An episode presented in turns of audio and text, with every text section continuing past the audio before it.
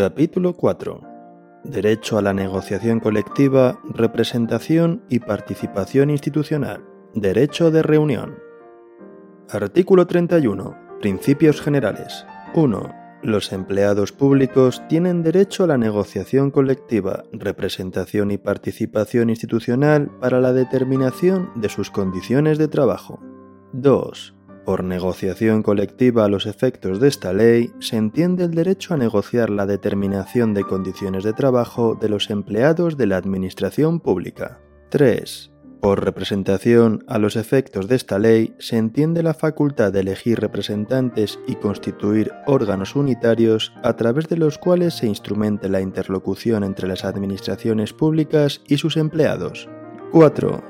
Por participación institucional a los efectos de esta ley se entiende el derecho a participar a través de las organizaciones sindicales en los órganos de control y seguimiento de las entidades u organismos que legalmente se determine. 5. El ejercicio de los derechos establecidos en este artículo se garantiza y se lleva a cabo a través de los órganos y sistemas específicos regulados en el presente capítulo, sin perjuicio de otras formas de colaboración entre las administraciones públicas y sus empleados públicos o los representantes de estos. 6. Las organizaciones sindicales más representativas en el ámbito de la función pública están legitimadas para la interposición de recursos en vía administrativa y jurisdiccional contra las resoluciones de los órganos de selección. 7. El ejercicio de los derechos establecidos en este capítulo deberá respetar en todo caso el contenido del presente estatuto y las leyes de desarrollo previstas en el mismo. 8. Los procedimientos para determinar condiciones de trabajo en las administraciones públicas tendrán en cuenta las previsiones establecidas en los convenios y acuerdos de carácter internacional ratificados por España. Artículo 32. Negociación colectiva, representación y participación del personal laboral. 1. La negociación colectiva, representación y participación de los empleados públicos con contrato laboral se regirá por la legislación laboral sin perjuicio de los preceptos de este capítulo que expresamente le son de aplicación. 2. Se garantiza el cumplimiento de los convenios colectivos y acuerdos que afecten al personal laboral, salvo cuando excepcionalmente y por causa grave de interés público derivada de una alteración sustancial de las circunstancias económicas, los órganos de gobierno de las administraciones públicas suspendan o modifiquen el cumplimiento de convenios colectivos o acuerdos ya firmados en la medida estrictamente necesaria para salvaguardar el interés público. En este supuesto, las administraciones públicas deberán informar a las organizaciones sindicales de las causas de la suspensión o modificación. A los efectos de lo previsto en este apartado, se entenderá, entre otras, que concurre causa grave de interés público derivada de la alteración sustancial de las circunstancias económicas cuando las administraciones públicas deban adoptar medidas o planes de ajuste, de reequilibrio de las cuentas públicas o de carácter económico-financiero para asegurar la estabilidad presupuestaria o la corrección del déficit público. Artículo 33. Negociación colectiva. 1. La negociación colectiva de condiciones de trabajo de los funcionarios públicos estará sujeta a los principios de legalidad, cobertura presupuestaria, obligatoriedad, buena fe negocial, publicidad y transparencia, se efectuará mediante el ejercicio de la capacidad representativa reconocida a las organizaciones sindicales en los artículos 6.3.c 7.1 y 7.2 de la Ley Orgánica 11-1985 de 2 de agosto de libertad sindical y lo previsto en este capítulo. A este efecto se constituirán mesas de negociación en las que estarán legitimados para estar presentes por una parte los representantes de la Administración Pública correspondiente y por otra las organizaciones sindicales más representativas a nivel estatal, las organizaciones sindicales más representativas de la comunidad autónoma así como los sindicatos que hayan obtenido el 10% o más de los representantes en las elecciones para delegados y juntas de personal en las unidades electorales comprendidas en el ámbito específico de su constitución. 2. las administraciones públicas podrán encargar el desarrollo de las actividades de negociación colectiva a órganos creados por ellas, de naturaleza estrictamente técnica, que ostentarán su representación en la negociación colectiva previas las instrucciones políticas correspondientes y sin perjuicio de la ratificación de los acuerdos alcanzados por los órganos de gobierno o administrativos con competencia para ello. Artículo 34. Mesas de negociación. 1. A los efectos de la negociación colectiva de los funcionarios públicos, se constituirá una mesa general de negociación en el ámbito de la Administración General del Estado, así como en cada una de las comunidades autónomas, ciudades de Ceuta y Melilla y entidades locales. 2. Se reconoce la legitimación negocial de las asociaciones de municipios, así como de las entidades locales de ámbito supramunicipal. A tales efectos, los municipios podrán adherirse con carácter previo o de manera sucesiva a la negociación colectiva que se lleve a cabo en el ámbito correspondiente. Asimismo, una administración o entidad pública podrá adherirse a los acuerdos alcanzados dentro del territorio de cada comunidad autónoma o a los acuerdos alcanzados en un ámbito supramunicipal. 3. Son competencias propias de las mesas generales la negociación de las materias relacionadas con condiciones de trabajo comunes a los funcionarios de su ámbito. 4. Dependiendo de las mesas generales de negociación y por acuerdo de las mismas, podrán constituirse mesas sectoriales, en atención a las condiciones específicas de trabajo de las organizaciones administrativas afectadas o a las peculiaridades de sectores concretos de funcionarios públicos y a su número. 5. La competencia de las mesas sectoriales se extenderá a los temas comunes a los funcionarios del sector que no hayan sido objeto de decisión por parte de la mesa general respectiva o a los que ésta explícitamente les reenvíe o delegue. 6. El proceso de negociación se abrirá en cada mesa en la fecha que de común acuerdo fijen la administración correspondiente y la mayoría de la representación sindical. A falta de acuerdo, el proceso se iniciará en el plazo máximo de un mes desde que la mayoría de una de las partes legitimadas lo promueva, salvo que existan causas legales o pactadas que lo impidan. 7. Ambas partes estarán obligadas a negociar bajo el principio de la buena fe y a proporcionarse mutuamente la información que precisen relativa a la negociación. Artículo 35. Constitución y composición de las mesas de negociación. 1. Las mesas a que se refieren los artículos 34, 36.3 y disposición adicional duodécima de este estatuto quedarán válidamente constituidas cuando, además de la representación de la administración correspondiente y sin perjuicio del derecho de todas las organizaciones sindicales legitimadas a participar en ellas en proporción a su representatividad, tales organizaciones sindicales representen como mínimo la mayoría absoluta de los miembros de los órganos unitarios de en el ámbito de que se trate. 2. Las variaciones en la representatividad sindical a efectos de modificación en la composición de las mesas de negociación serán acreditadas por las organizaciones sindicales interesadas mediante el correspondiente certificado de la Oficina Pública de Registro competente cada dos años a partir de la fecha inicial de constitución de las citadas mesas. 3. La designación de los componentes de las mesas corresponderá a las partes negociadoras que podrán contar con la asistencia en las deliberaciones de asesores que intervendrán con voz pero sin voto. 4. En las normas de desarrollo del presente estatuto se establecerá la composición numérica de las mesas correspondientes a sus ámbitos sin que ninguna de las partes pueda superar el número de 15 miembros. Artículo 36 Mesas Generales de Negociación. 1. Se constituye una mesa general de negociación de las administraciones públicas. La representación de estas será unitaria, estará presidida por la Administración General del Estado y contará con representantes de las comunidades autónomas, de las ciudades de Ceuta y Melilla y de la Federación Española de Municipios y Provincias en función de las materias a negociar.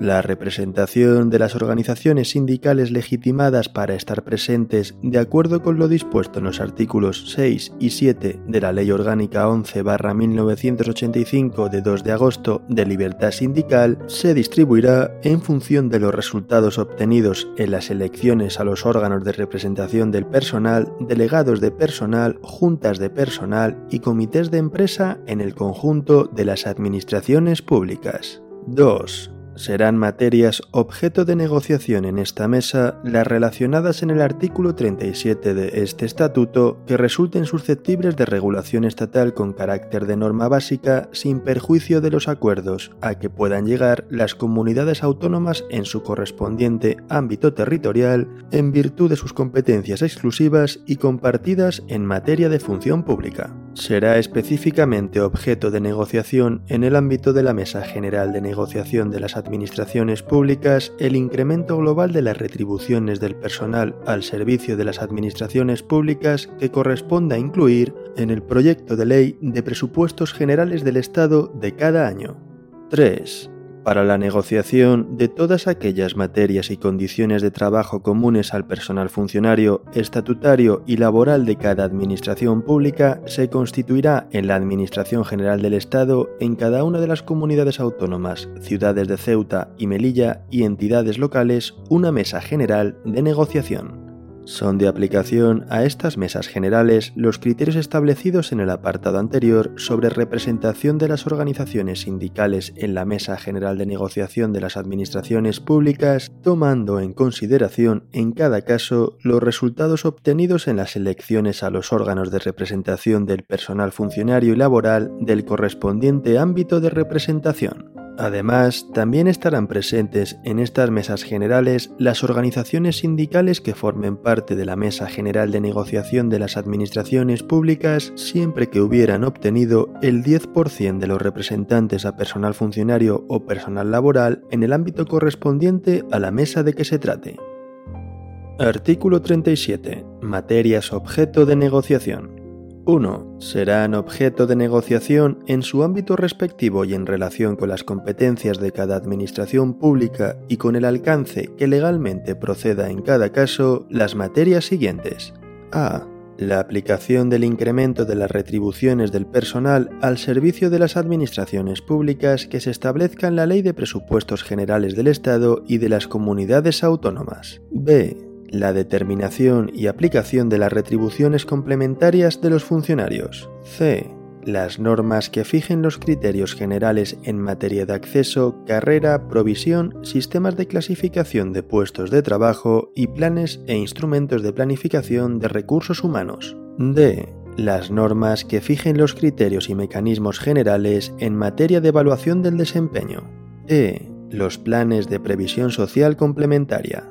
F los criterios generales de los planes y fondos para la formación y la promoción interna. G. Los criterios generales para la determinación de prestaciones sociales y pensiones de clases pasivas. H. Las propuestas sobre derechos sindicales y de participación. I. Los criterios generales de acción social. J.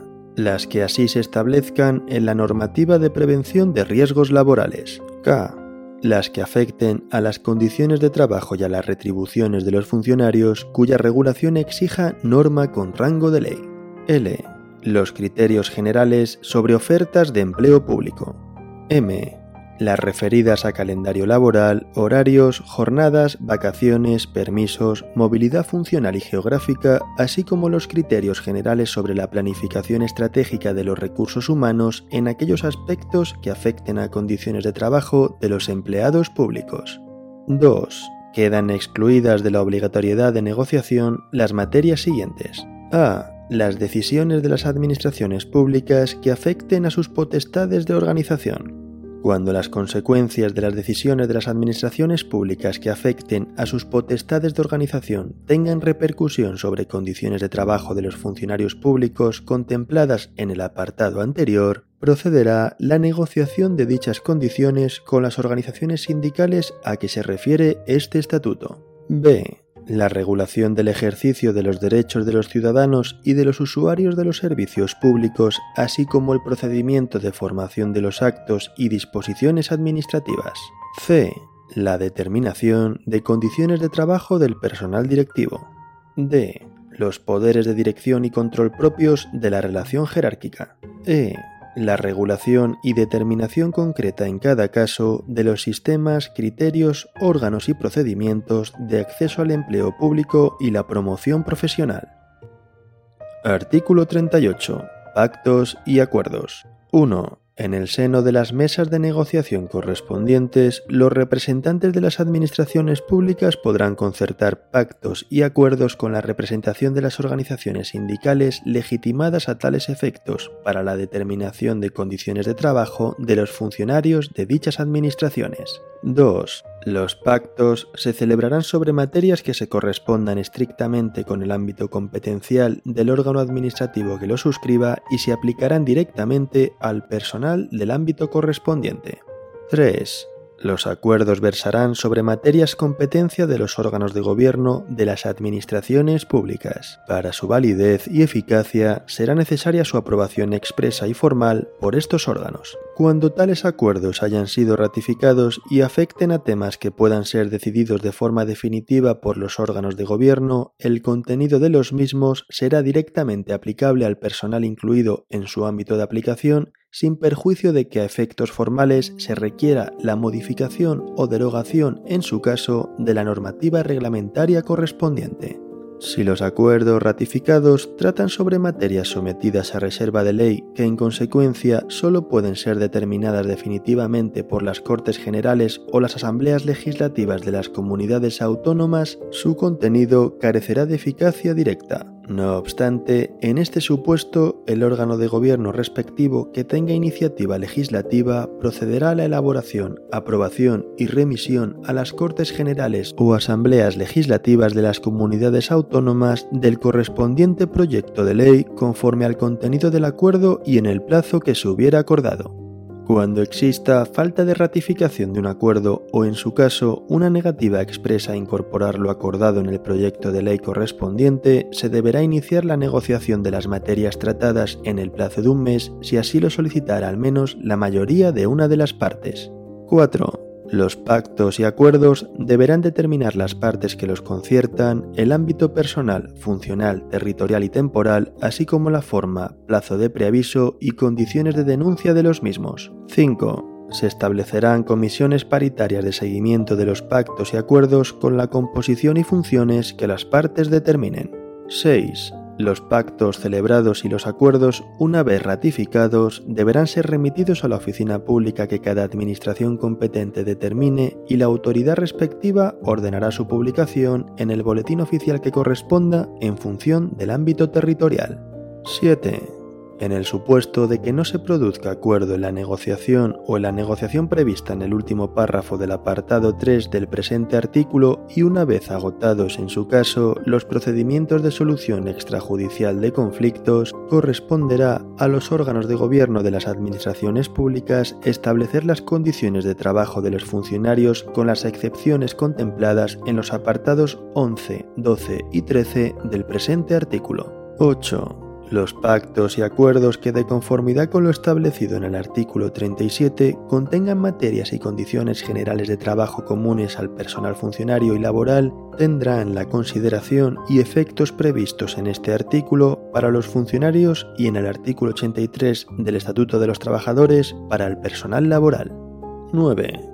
Los pactos y acuerdos en sus respectivos ámbitos y en relación con las competencias de cada administración pública podrán establecer la estructura de la negociación colectiva, así como fijar las reglas que han de resolver los conflictos de concurrencia entre las negociaciones de distinto ámbito y los criterios de primacía y complementariedad entre las diferentes unidades negociadoras. 10 Se garantiza el cumplimiento de los pactos y acuerdos, salvo cuando excepcionalmente y por causa grave de interés público, derivada de una alteración sustancial de las circunstancias económicas, los órganos de gobierno de las administraciones públicas suspendan o modifiquen el cumplimiento de pactos y acuerdos ya firmados en la medida estrictamente necesaria para salvaguardar el interés público. En este supuesto, las administraciones públicas deberán informar a las organizaciones sindicales de las causas de la suspensión o modificación. A los efectos de lo previsto en este apartado, se entenderá entre otras que concurre causa grave de interés público derivada de la alteración sustancial de las circunstancias económicas cuando las administraciones públicas deban adoptar medidas o planes de ajuste, de reequilibrio de las cuentas públicas o de carácter económico financiero para asegurar la estabilidad presupuestaria o la corrección del déficit público.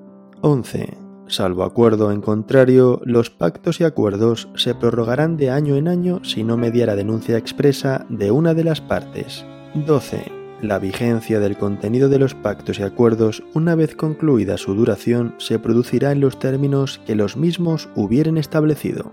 13. Los pactos y acuerdos que sucedan a otros anteriores los derogan en su integridad salvo los aspectos que expresamente se acuerde mantener. Artículo 39. Órganos de representación. 1. Los órganos específicos de representación de los funcionarios son los delegados de personal y las juntas de personal. 2. En las unidades electorales donde el número de funcionarios sea igual o superior a 6 e inferior a 50, su representación corresponderá a los delegados de personal hasta 30 funcionarios se elegirá un delegado y de 31 a 49 se elegirán tres, que ejercerán su representación conjunta y mancomunadamente. 3. Las juntas de personal se constituirán en unidades electorales que cuenten con un censo mínimo de 50 funcionarios. 4. El establecimiento de las unidades electorales se regulará por el Estado y por cada comunidad autónoma dentro del ámbito de sus competencias legislativas, previo acuerdo con las organizaciones sindicales legitimadas en los artículos 6 y 7 de la Ley Orgánica 11-1985 de 2 de agosto de libertad sindical, los órganos de gobierno de las administraciones públicas podrán modificar o establecer unidades electorales en razón del número y peculiaridades de sus colectivos adecuando la configuración de las mismas a las estructuras administrativas o a los ámbitos de negociación constituidos o que se constituyan. 5. Cada junta de personal se compone de un número de representantes en función del número de funcionarios de la unidad electoral correspondiente de acuerdo con la siguiente escala en coherencia con lo establecido en el Estatuto de los Trabajadores. De 50 a 100 funcionarios, 5 de 101 a 250 funcionarios, 9. De 251 a 500 funcionarios, 13. De 501 a 750 funcionarios, 17. De 751 a 1000 funcionarios, 21. De 1001 en adelante, 2 por cada 1000 o fracción, con un máximo de 75.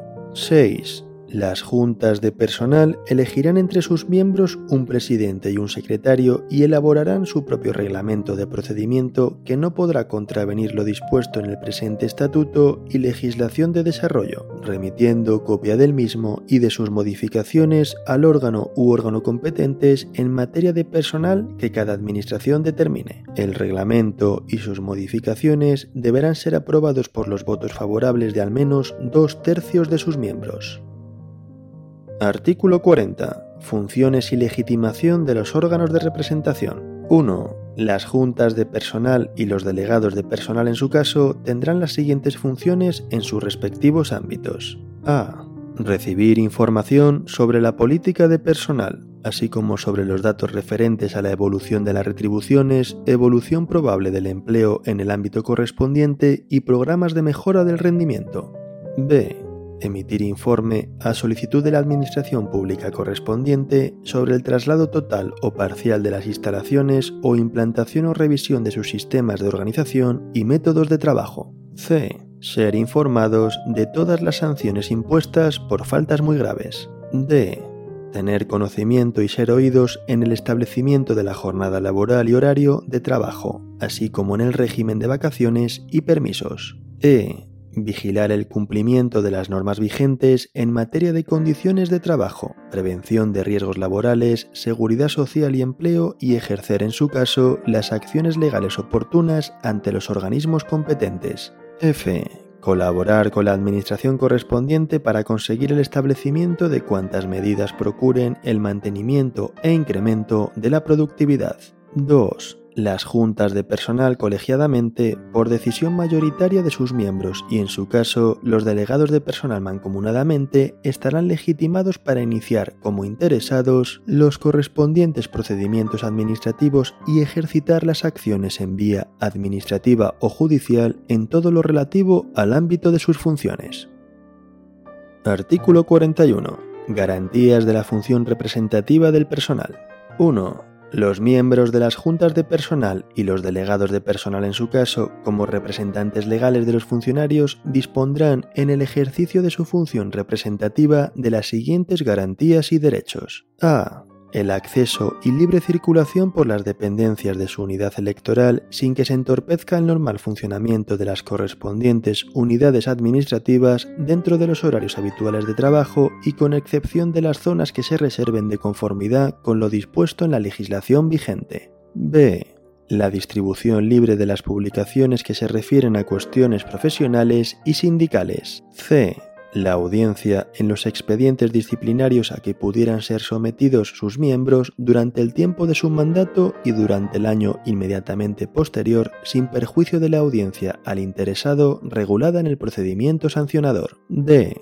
Un crédito de horas mensuales dentro de la jornada de trabajo y retribuidas como de trabajo efectivo de acuerdo con la siguiente escala. Hasta 100 funcionarios, 15 de 101 a 250 funcionarios, 20. De 251 a 500 funcionarios, 30. De 501 a 750 funcionarios, 35. De 751 en adelante, 40. Los miembros de la Junta de Personal y delegados de personal de la misma candidatura que así lo manifiesten podrán acceder previa comunicación al órgano que ostente la jefatura de personal ante la que aquella ejerza su representación a la acumulación de los créditos horarios. E no ser trasladados ni sancionados por causas relacionadas con el ejercicio de su mandato representativo ni durante la vigencia del mismo ni en el año siguiente a su extinción, exceptuando la extinción que tenga lugar por revocación o dimisión. 2. Los miembros de las juntas de personal y los delegados de personal no podrán ser discriminados en su formación ni en su promoción económica o profesional por razón del desempeño de su representación.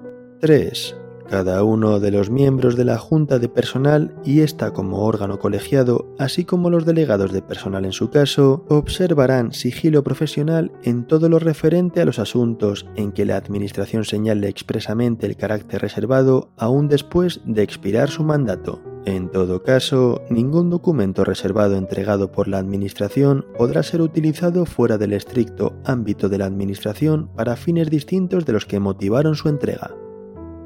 Artículo 42. Duración de la representación.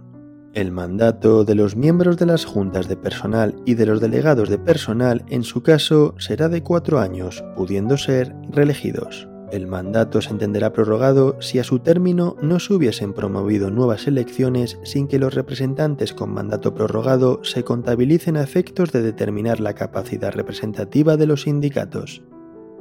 Artículo 43. Promoción de elecciones a delegados y juntas de personal. 1. Podrán promover la celebración de elecciones a delegados y juntas de personal conforme a lo previsto en el presente estatuto y en los artículos 6 y 7 de la Ley Orgánica 11-1985 de 2 de agosto de libertad sindical. A. Los sindicatos más representativos a nivel estatal.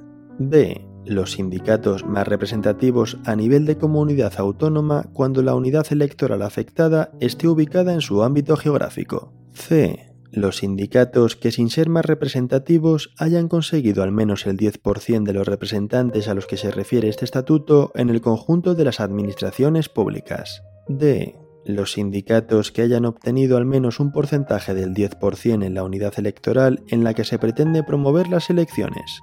E los funcionarios de la unidad electoral por acuerdo mayoritario. 2. los legitimados para promover elecciones tendrán, a este efecto, derecho a que la Administración Pública correspondiente les suministre el censo de personal de las unidades electorales afectadas distribuido por organismos o centros de trabajo. Artículo 44. Procedimiento electoral. El procedimiento para la elección de las juntas de personal y para la elección de los delegados de personal se determinará reglamentariamente teniendo en cuenta los siguientes criterios generales. A. La elección se realizará mediante sufragio personal, directo, libre y secreto que podrá emitirse por correo o por otros medios telemáticos. B. Serán electores y elegibles los funcionarios que se encuentren en la situación de servicio activo. No tendrán la consideración de electores ni elegibles los funcionarios que ocupen puestos cuyo nombramiento se efectúe a través de Real Decreto o por decreto de los consejos de gobierno de las comunidades autónomas y de las ciudades de Ceuta y Melilla. C podrán presentar candidaturas las organizaciones sindicales legalmente constituidas o las coaliciones de estas y los grupos de electores de una misma unidad electoral siempre que el número de ellos sea equivalente al menos al triple de los miembros a elegir. D. Las juntas de personal se elegirán mediante listas cerradas a través de un sistema proporcional corregido y los delegados de personal mediante listas abiertas y sistema mayoritario. E. Los órganos electorales serán las mesas electorales que se constituyan para la dirección y desarrollo del procedimiento electoral y las oficinas públicas permanentes para el cómputo y certificación de resultados reguladas en la normativa laboral. F.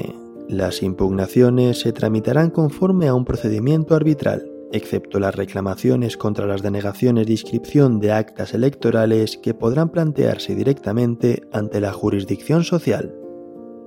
Artículo 45. Solución extrajudicial de conflictos colectivos. 1 con independencia de las atribuciones fijadas por las partes a las comisiones paritarias previstas en el artículo 38.5 para el conocimiento y resolución de los conflictos derivados de la aplicación e interpretación de los pactos y acuerdos, las administraciones públicas y las organizaciones sindicales a que se refiere el presente capítulo podrán acordar la creación, configuración y desarrollo de sistemas de solución extrajudicial de conflictos colectivos. 2 los conflictos a que se refiere el apartado anterior podrán ser los derivados de la negociación, aplicación e interpretación de los pactos y acuerdos sobre las materias señaladas en el artículo 37, excepto para aquellas en que exista reserva de ley. 3. Los sistemas podrán estar integrados por procedimientos de mediación y arbitraje, la mediación será obligatoria cuando lo solicite una de las partes y las propuestas de solución que ofrezcan el mediador o mediadores podrán ser libremente aceptadas o rechazadas por las mismas. Mediante el procedimiento de arbitraje, las partes podrán acordar voluntariamente encomendar a un tercero la resolución del conflicto planteado comprometiéndose de antemano a aceptar el contenido de la misma. 4. El acuerdo logrado a través de la mediación o de la resolución de arbitraje tendrán la misma eficacia jurídica y tramitación de los pactos y acuerdos regulados en el presente estatuto, siempre que quienes hubieran adoptado el acuerdo o suscrito el compromiso arbitral tuvieran la legitimación que les permita acordar en el ámbito del conflicto un pacto o acuerdo conforme a lo previsto en este estatuto. Estos acuerdos serán susceptibles de impugnación. Específicamente, cabrá recurso contra la resolución arbitral en el caso de que no se hubiesen observado en el desarrollo de la actuación arbitral los requisitos y formalidades establecidos al efecto o cuando la resolución hubiese versado sobre puntos no sometidos a su decisión o que ésta contradiga la legalidad vigente. 5. La utilización de estos sistemas se efectuará conforme a los procedimientos que reglamentariamente se determinen previo acuerdo con las organizaciones sindicales representativas. Artículo 46. Derecho de reunión. 1. Están legitimados para convocar una reunión, además de las organizaciones sindicales directamente o a través de los delegados sindicales, a. Los delegados de personal. b. Las juntas de personal. C. Los comités de empresa. D. Los empleados públicos de las administraciones respectivas en número no inferior al 40% del colectivo convocado. 2. Las reuniones en el centro de trabajo se autorizarán fuera de las horas de trabajo, salvo acuerdo entre el órgano competente en materia de personal y quienes estén legitimados para convocarlas. La celebración de la reunión no perjudicará la prestación de los servicios y los convocantes de la misma serán responsables de su normal desarrollo.